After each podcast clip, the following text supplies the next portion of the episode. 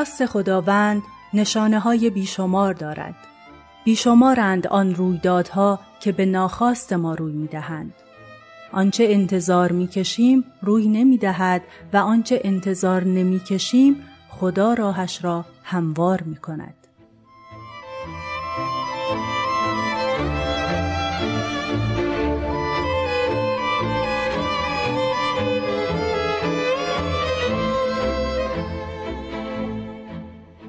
پادکست دراما رو میشنوین. من مرزی محمدزاده هستم و این پادکست رو با همراهی محمد امین اندلیبی تولید می‌کنیم.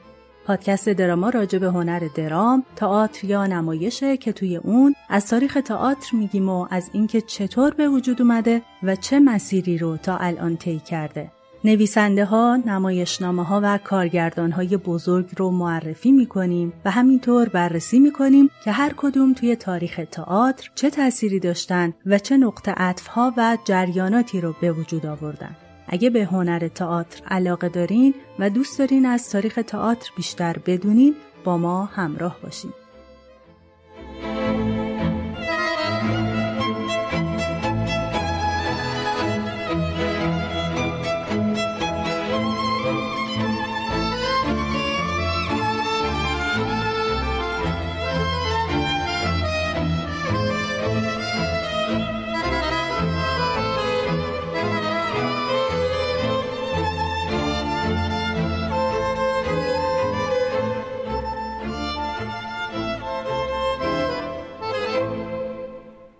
متنی که اول پادکست خوندم از نمایشنامه باکائه نوشته اوریپید بود که توی قسمت قبل درباره اون صحبت کردیم. توی این قسمت سراغ بررسی بعضی از دیدگاه ها راجع به این اثر میریم و اقتباس ها و اجراهایی که از این نمایشنامه شده رو مرور می‌کنیم. پس اگر قسمت قبل رو نشنیدین حتما اول اونو گوش کنید. خیلی از منتقدا با کائر رو مهمترین اثر اوریپید می‌دونن و معتقدن این نمایشنامه کاملترین منبع آینهای دیونوسوسیه. یوهان ولفگانگ فون گوته ادیب و هنرمند بزرگ آلمانی قرن 18 و 19 با کائر رو زیباترین تراژدی اوریپید می‌دونست. از نظر پژوهشگر بریتانیایی ادبیات کلاسیک یونان هم فری دیوی کیتو هم این نمایشنامه بهترین ساختار رو بین تراژدیای اوریپید داره و بازگشت شاعر به سبکی رو نشون میده که در دوران جوانی با این سبک شعر تراژیک می‌گفت. سبکی که مضمون تراژیک توی اون به طور کامل در کنش بازیگرا بازتاب پیدا می‌کرد و به قدری کشش دراماتیک داشت که کنش رو بدون اینکه انحرافی پیدا کنه یا کند بشه جلو می برد. همینطور در این متن بیان جزئیات و شخصیت پردازی استادان است و از لفاظی های انحرافی و گفتارهای تغزلی که صرفاً نقش تزئینی داشتن خبری نیست. مثلا در مورد همسرایان نمایش گفته شده که نه تنها اضافی و تجملی نیستند بلکه به سنت پرشکوه قبلی تراژدی برگشتند و خودشون کنشگرند. همسرایان باکائه برعکس بعضی از تراژدیهای قبلی اوریپید مثل زنان فریادخواه، هراکلس و فرزندان هراکلس که توی قسمتهای قبل اونا رو بررسی کردیم دیگه آدمایی نیستن که به گوشه معبد و قربانگاه پناه برده باشن بلکه به گفته کیتو اونا نماینده نیروهای معنوی هستند که روی صحنه دست به کنش می‌زنن و نماینده رمز و راز، قداست و لذتهای آین دیونوسوسی هستند و در عین حال تفکر خدای خودشون رو منعکس می‌کنن. منتقد فرانسوی ژاکلین دورومی هم در مورد همسرایان اینطور میگه اونا چنان با شور و زیبا و به قدری با تنفر از خردگرایی حقیر افرادی که مخالف آین دیونوسوس هستند سرود می‌خونند که حس می‌کنیم مبادا اوریپید خودش به این مسلک پیوسته باشه. نکنه اوریپید روشنفکر خسته از آتن و هاش و دلزده از روشنفکرگرایی و با میل به فراری که در اون بود بعد از اینکه از آتن دور شد با این مسلک نزدیک به طبیعت دری به جهان غنیتر پیدا کرده باشه. دورومیی نتیجه می‌گیره که مهاجرت شاعر به سرزمین دیگه یعنی مقدونیه و نوشتن باکائه ممکنه آخرین تصمیم روح فردی رو نشون میده که هر نوع تأثیری رو میپذیره. حتی تأثیری که مخالف روحیه اقلانی و سوفستایی باشه که نقش مهمی در نگاه اوریپید در آثار قبلیش داشت. یانکات نظریه پرداز و منتقد لهستانی تئاتر هم یکی از نکات مهم تکنیکی این اثر رو تقارن ساختاری و موازی بودن دو نیمه نمایشنامه می‌دونه. این تکنیک به برعکس کردن نمادین موقعیت نقش و نشانه بین دو شخصیت اصلی شکل میده. مثلا دیونوسوس مثل یه غریبه به تب میاد و پنتئوس هم مثل یه غریبه تب رو ترک می‌کنه. شکنجهگر به شکنجه شونده تبدیل میشه و شکار به شکارچی. کیتو این متن رو تضاد آشکار بین یک ذهن و ذهن دیگه می‌دونه و نظرش در مورد پنتئوس اینه که اون خیلی از خودش مطمئن و مغروره و شیفتگی عقل گرایانه و اخلاق گرایی خشکی که داره سرتاپاش رو تسخیر کرده. پنتئوس فکر می‌کنه که شادی و طرب صرفاً بهونه برای هرزگی و ولنگاری بنابراین کنشهایی که نسبت به آین دیونوسوس داره نمادی از جسارت و گستاخیه پس کورکورانه به سمت محلکه‌ای میره که در انتظارشه اما دورومیی به نکته جالبی اشاره می‌کنه اینکه خدایان پنتئوس رو به سخره می‌گیرن و پنتئوس هم اون دوتا پیرمرد رو پس از نظر اوریپید مسخره بودن سرنوشت انسانه. دیونوسوس هم به عقیده کیتو توی این نمایشنامه چیزی فراتر از خدای شرابه. اون خدای جذبه مذهب و نازل کننده حراس، لذت و شادی طبیعته. ما ناچاریم خواسته های دیونوسوس رو با ادعاهای عقل و اخلاق سازگار بکنیم. چون انکار شور و حول و شادکامی انکار نفس حیاته و اصول خشکی که خرد و اخلاق داره برای زندگی کافی نیست. منتقد تئاتر و روزنامه نگار آلمانی زیگفرید ملشینگر هم با تحلیل این تراژدی به این نتیجه می‌رسه که جهان انباشته است از جنون و افسون و عقل و منطق در آن محکوم به فناست.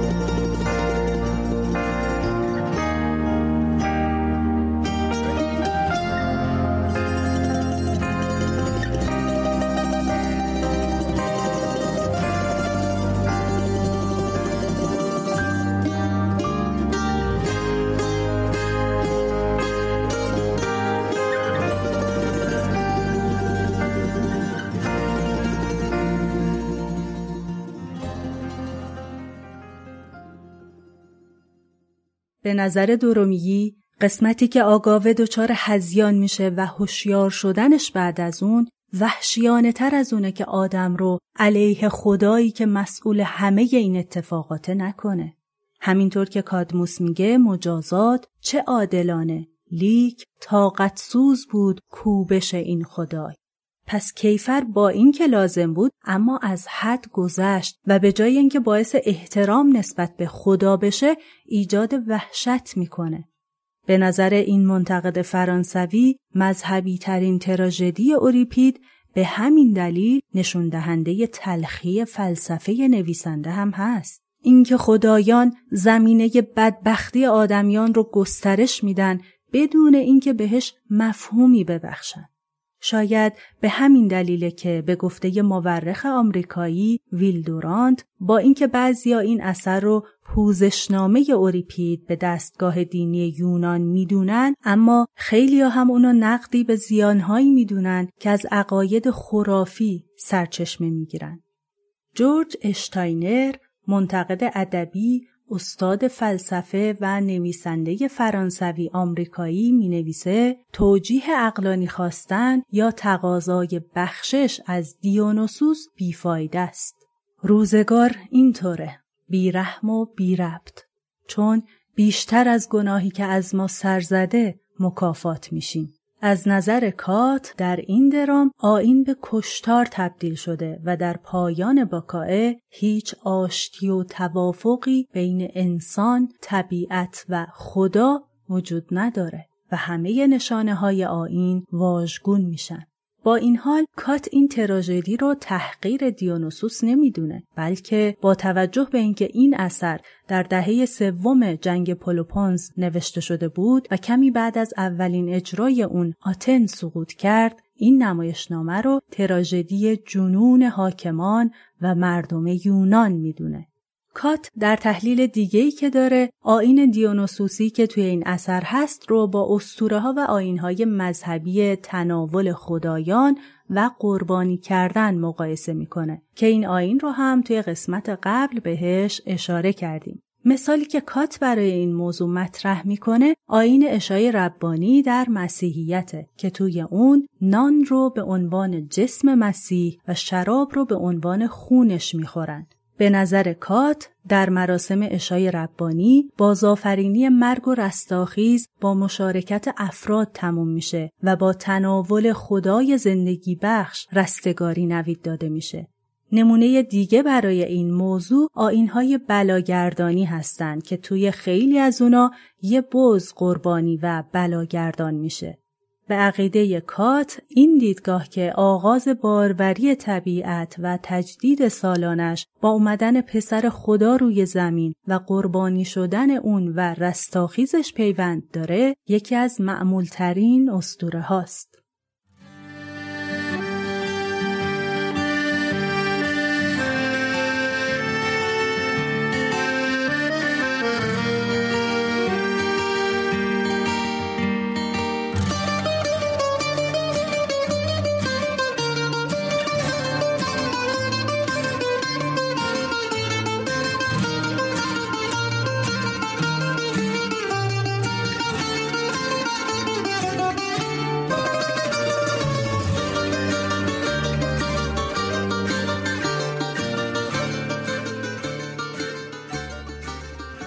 که پادکست دراما رو انتخاب کردین و گوش می‌کنین باعث خوشحالیه و ممنونیم از این بابت. اما خوشحالتر میشیم اگه نقد و نظراتتون رو با ما در میون بذارین که برای بهتر شدن کارمون کمک می‌کنه. همینجا هم از همه عزیزانی که نظراتشون رو برامون می‌نویسن باز هم تشکر می‌کنم. ما به حمایت های شما نیاز داریم تا بتونیم راهمون رو توی این وانفسا ادامه بدیم. پس اگه دراما رو میپسندین برای اینکه ازش حمایت کنین بهترین راه اینه که اونو به دوستاتون و علاقمندای به هنر تئاتر معرفی کنین. اگه دوست دارین از پادکست حمایت مالی هم داشته باشین می‌تونین از سایت هامی باش و صفحه دراما توی این سایت استفاده کنین و ما رو به یه قهوه یا هر چی که دوست داشتین مهمون کنین. لینک سایت هامی باش رو هم از توضیحات کانال و توضیحات هر اپیزود می‌تونین بردارید. حمایت های شما از هر روشی که انجام بشه کلی به ما انرژی میده. یه خبری هم داریم برای اون دسته از عزیزانی که علاقه مندن فایل های صوتی و متنی هر اپیزود رو داشته باشن. شما می‌تونین به آدرس ایمیل پادکست دراما که در توضیحات اپیزود و کانال گذاشتیم ایمیل بزنین و اپیزودهایی که مد نظرتون هست رو اعلام کنین. باهاتون هماهنگی انجام میشه و فایل ها رو با پرداخت هزینه مختصری به روشی که براتون بهتر بود ارسال می‌کنیم. اما بریم سراغ اجراها و اقتباس هایی که از نمایشنامه باکائه انجام شده.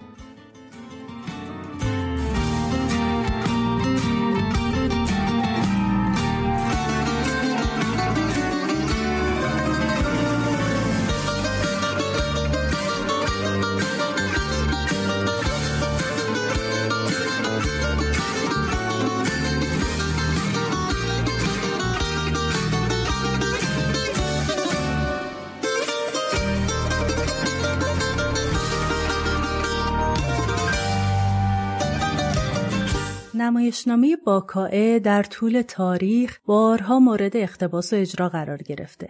روایتی از اجرای این نمایشنامه وجود داره که مورخ یونانی پلوتارک نوشته و استاد بهرام بیزایی هم در کتاب نمایش در ایران بهش اشاره کرده. این روایت مربوط به یکی از تاریخی ترین و مشهورترین اجراهای باکائه که در دوره امپراتوری اشکانیان روی صحنه رفته. این زمان مقارن با نبرد هران که منطقه‌ای در ترکیه امروزیه. توی این نبرد سردار پارتی سورنا سردار رومی مارکوس کراسوس رو شکست داد و کراسوس کشته شد. در همون زمان وقتی که اورود شاه اشکانی با آرتاباز فرمانروای ارمنستان قرارداد صلح بست و ازدواجی بین دو خاندان انجام شد دو پادشاه برای همدیگه زیافتهایی بپا کردند توی اون جشنها خیلی از نمایشنامه هایی که از یونان گرفته شده بود اجرا شدند. چون اورود با زبان و ادبیات یونانی آشنایی خوبی داشت و آرتاباس هم خودش تراژدی ها و خطابه ها و داستان هایی رو به این زبان می نوشت. توی یکی از این مهمونی ها تراژدی باکائه اوریپید اجرا شد. بازیگری به اسم ژازن اهل ترال که اسمش معادل جیسون و زادگاهش ترال منطقه‌ایه که باز هم در ترکیه امروزی قرار داره نقش آگاوه مادر پنتئوس رو بازی می‌کرد و صورتک پنتئوس رو توی دستش داشت. قبلا هم اشاره کردیم که تمام بازیگران یونان باستان مرد بودند و نقش زنان، مردان و خدایان رو با تعویز صورتک اجرا می کردن. در اوج بازی سر کراسوس رومی رو که برای اورود فرستاده بودند پیش پای هزار رها شد و پارتی ها خوشحال شدند. بعد جازن بازیگر صورتک پنتئوس رو به یکی از همسرایان داد و به جاش سر کراسوس رو به دستش گرفت و این بخش از متن رو خوند که به درگاه آورده ام از کوها تاکی تازه بریده را شکار خوبی بود. اورود هم از این حرکت اون خوشحال میشه و به این بازیگر پاداش میده. از نظر یانکات توی این لحظه خود تاریخ بود که تفسیر نهایی با رو نوشت.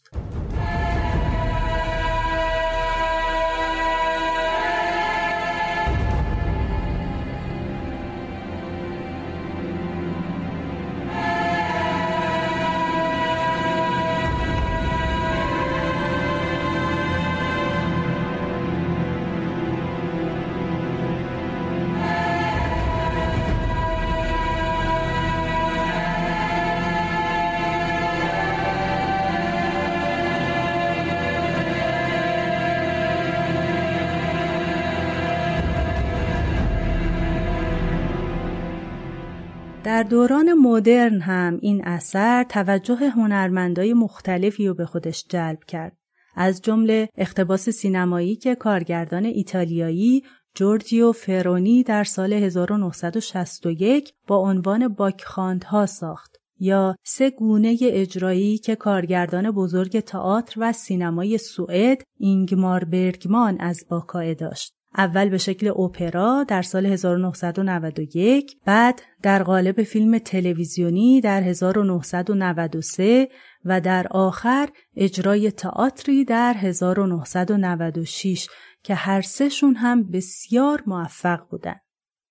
اجرای مشهور دیگه هم از کارگردان مطرح ژاپنی سوزوکی تاداشی هست که از سال 1978 چندین بار طی سالهای مختلف روی صحنه رفت و از نظر منتقد و استاد دانشگاه یان کاروتز یکی از بهترین نمونه ها از آثار بینا فرهنگی بود و توی اون ترکیبی از بازیگران ژاپنی و آمریکایی استفاده شد که از راه نشانه ها و زبان به نحو تأثیرگذاری با همدیگه و با تماشاگرای بومی و خارجی ارتباط برقرار می‌کردند.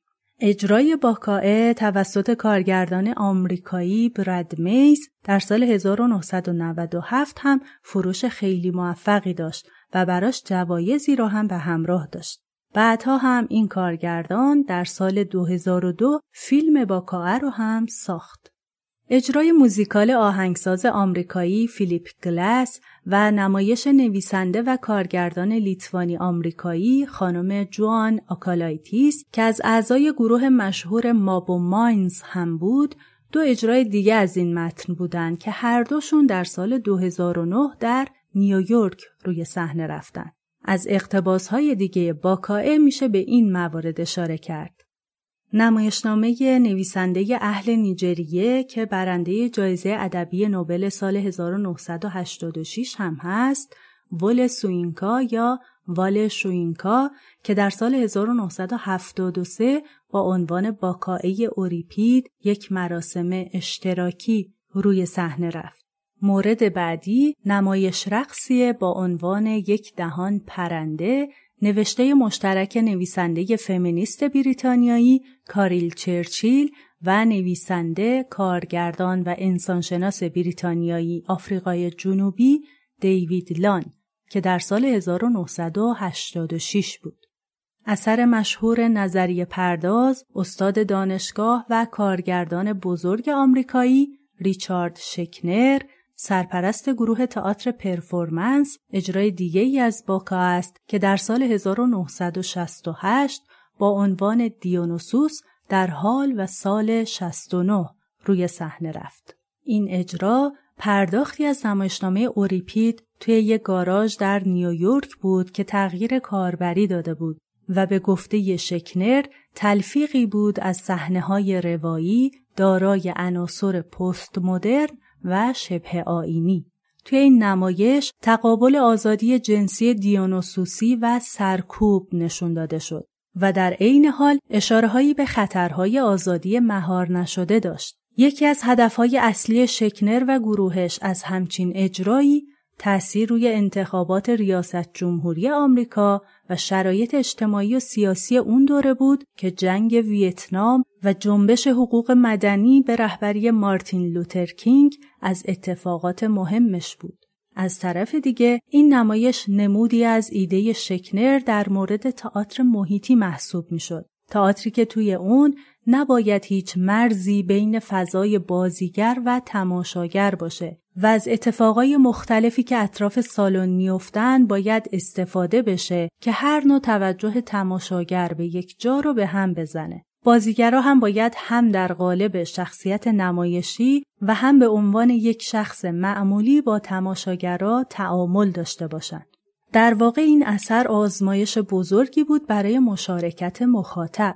شکنر راجع به یکی از اتفاقای جالبی که در جوان 1968 افتاد و مربوط به همین جنبه بود می نویسه پنج نفر از دانشجویان نقشه کشیدند تا قتل پنتئوس را متوقف سازند. بنابراین بازیگر این نقش را دزدیدند. بسیاری از اجراگران احساس می کردند نمایش نباید به دلیل آزاد نشدن پنتئوس متوقف شود. من موافقت کردم و خواستم از میان تماشاگران کسی به عنوان جانشین پنتئوس بیاید.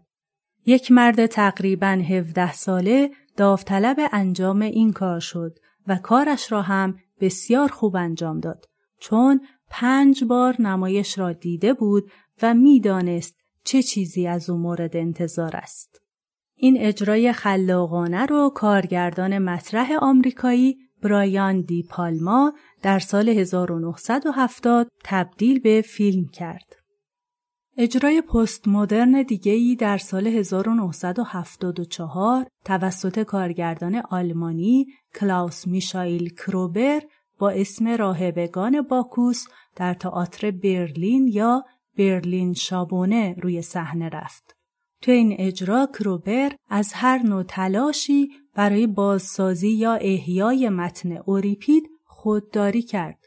مثلا در شروع نمایش دیونوسوس که بیمار بود رو روی برانکارد چرخداری و در حالت درازکش روی صحنه آوردن و به سختی اسم خودش رو در دیالوگ اول نمایش گفت. من دیونوسوس هستم پسر زئوس.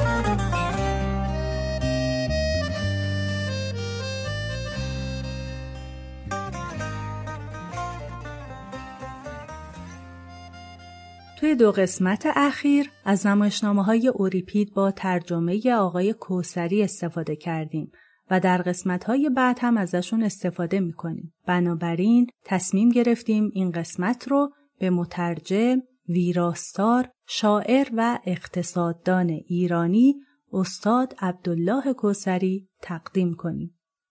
به جز ترجمه کتاب اوریپیدس پنج نمایشنامه از آثار دیگهی که جناب کوسری ترجمه کردن میشه به این کتاب ها اشاره کرد. نمایشنامه های مجموعه آثار آیسخولوس، زنان تروا، توئستس و مدئا از سنکا، ریچارد سوم ویلیام شکسپیر، سالومه نوشته اسکار وایلد، ببر پشت دروازه از ژان ژیردو و محاکمه ژان دارک در روآن به قلم برتولت برشت و ترجمه آثار ادبی آمریکای لاتین از جمله رمان‌های آورا، پوست انداختن و گرینگوی پیر از کارلوس فوئنتس، اعتماد نوشته آریل دورفمن، سور بز، مرگ در آند، جنگ آخر الزمان و گفتگو در کاتدرال همگی اثر ماریو بارگاس یوسا، خاطرات پس از مرگ براسکوباس و دون کاسمورو هر دو به قلم ماشادو دآسیس و کتاب داستانهای کوتاه آمریکای لاتین و کتابهایی در زمینه هنر و علوم انسانی مثل سرگذشت سورئالیسم، گفتگو با آندره برتون، ریشه های رومانتیسم، نوشته آیزایا برلین، صنعت و امپراتوری به قلم اریک هابسبام، اقتصاد شهر از ادوین میلز و دو کتاب از همایون کاتوزیان با عناوین ایران جامعه کوتاه مدت و خلیل ملکی سیمای انسانی سوسیالیسم ایرانی با آرزوی سلامتی برای جناب کوسری و حضور پایدار ایشون در عرصه ادبیات و علوم انسانی در پایان بخشهایی از سرود همسرایان در نمایشنامه باکائه رو با ترجمه آقای عبدالله کوسری براتون می‌خونم.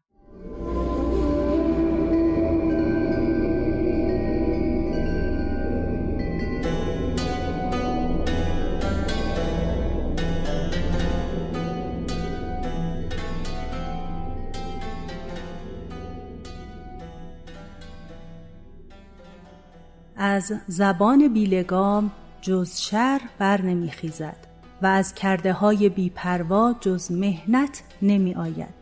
خوشا آهسته کاری که عیش با خرد آمیزد که شالوده خانه بدین تدبیر استوار میماند و دیر میپاید زیرا خدایان که در دوردست آسمان جای دارند همچنان دیده بر آدمیان میگمارند بدان که دانش جای خرد نمی‌گیرد و از میرایان هر آن کس که بر اوج نابایست پرگشاید آسانتر فرو افتد و روزگارش کاستی پذیرد. نیز آن کس که در پنج روزه درنگ بر این خاک بیشینه های نو به نو به رویای محال بجوید زود باشد که از روزی بایسته باز ماند. باری به دیده من چنین است راه آن کس که انان به دست جنون می سپارد و سمند تیزپای بر شاهراه شر می راند.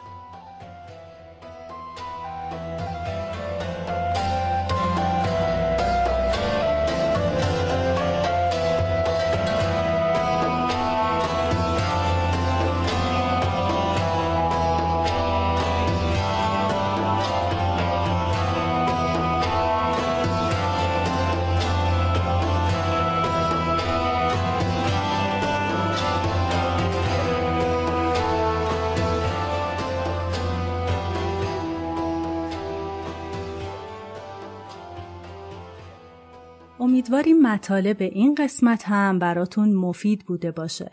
در قسمت بعدی درباره تراژدی دیگه اوریپید یعنی هیپولیت صحبت می‌کنیم و اما منابع بحث های این قسمت. اوریپیدس پنج نمایشنامه ترجمه عبدالله کوسری کاهنه های باکوس اوریپید ترجمه عاطفه تاهایی فرهنگ آثار جلد اول تراژدی یونان ژاکلین درومیی ترجمه خسرو سمیعی. مرگ تراژدی جورج اشتاینر ترجمه بهزاد قادری. تفسیری بر تراژدی های یونان باستان یان کات ترجمه داوود دانشور و منصور براهیمی. تاریخ های تئاتر فیلیپ زاریلی و همکاران ترجمه مهدی نصرالله زاده تاریخ تئاتر ویلدورانت ترجمه عباس شادروان. تاریخ تئاتر سیاسی جلد اول زیگفرید ملشینگر ترجمه سعید فرهودی. نمایش در ایران بهرام بیزایی تئاتر مدرن در نظریه و عمل جی ال اشتاین ترجمه مجید سرسنگی. پنجاه کارگردان کلیدی تئاتر شومیت میتر و همکاران ترجمه معصوم زمانی و محمد سپاهی. نظریه اجرا ریچارد شکنر ترجمه مهدی نصرالله زاده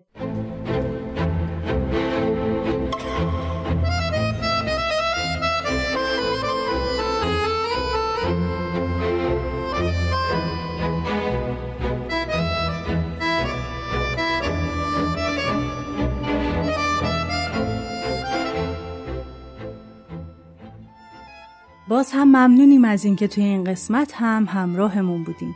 مطالب و عکس های تکمیلی هر قسمت رو می‌تونین از اینستاگرام پادکست پیگیری کنین و موسیقی هایی که استفاده کردیم رو در کانال تلگراممون بشنوین. روزگارتون به شادی و درام زندگیتون سرشار از عشق، زیبایی و صلح باشه.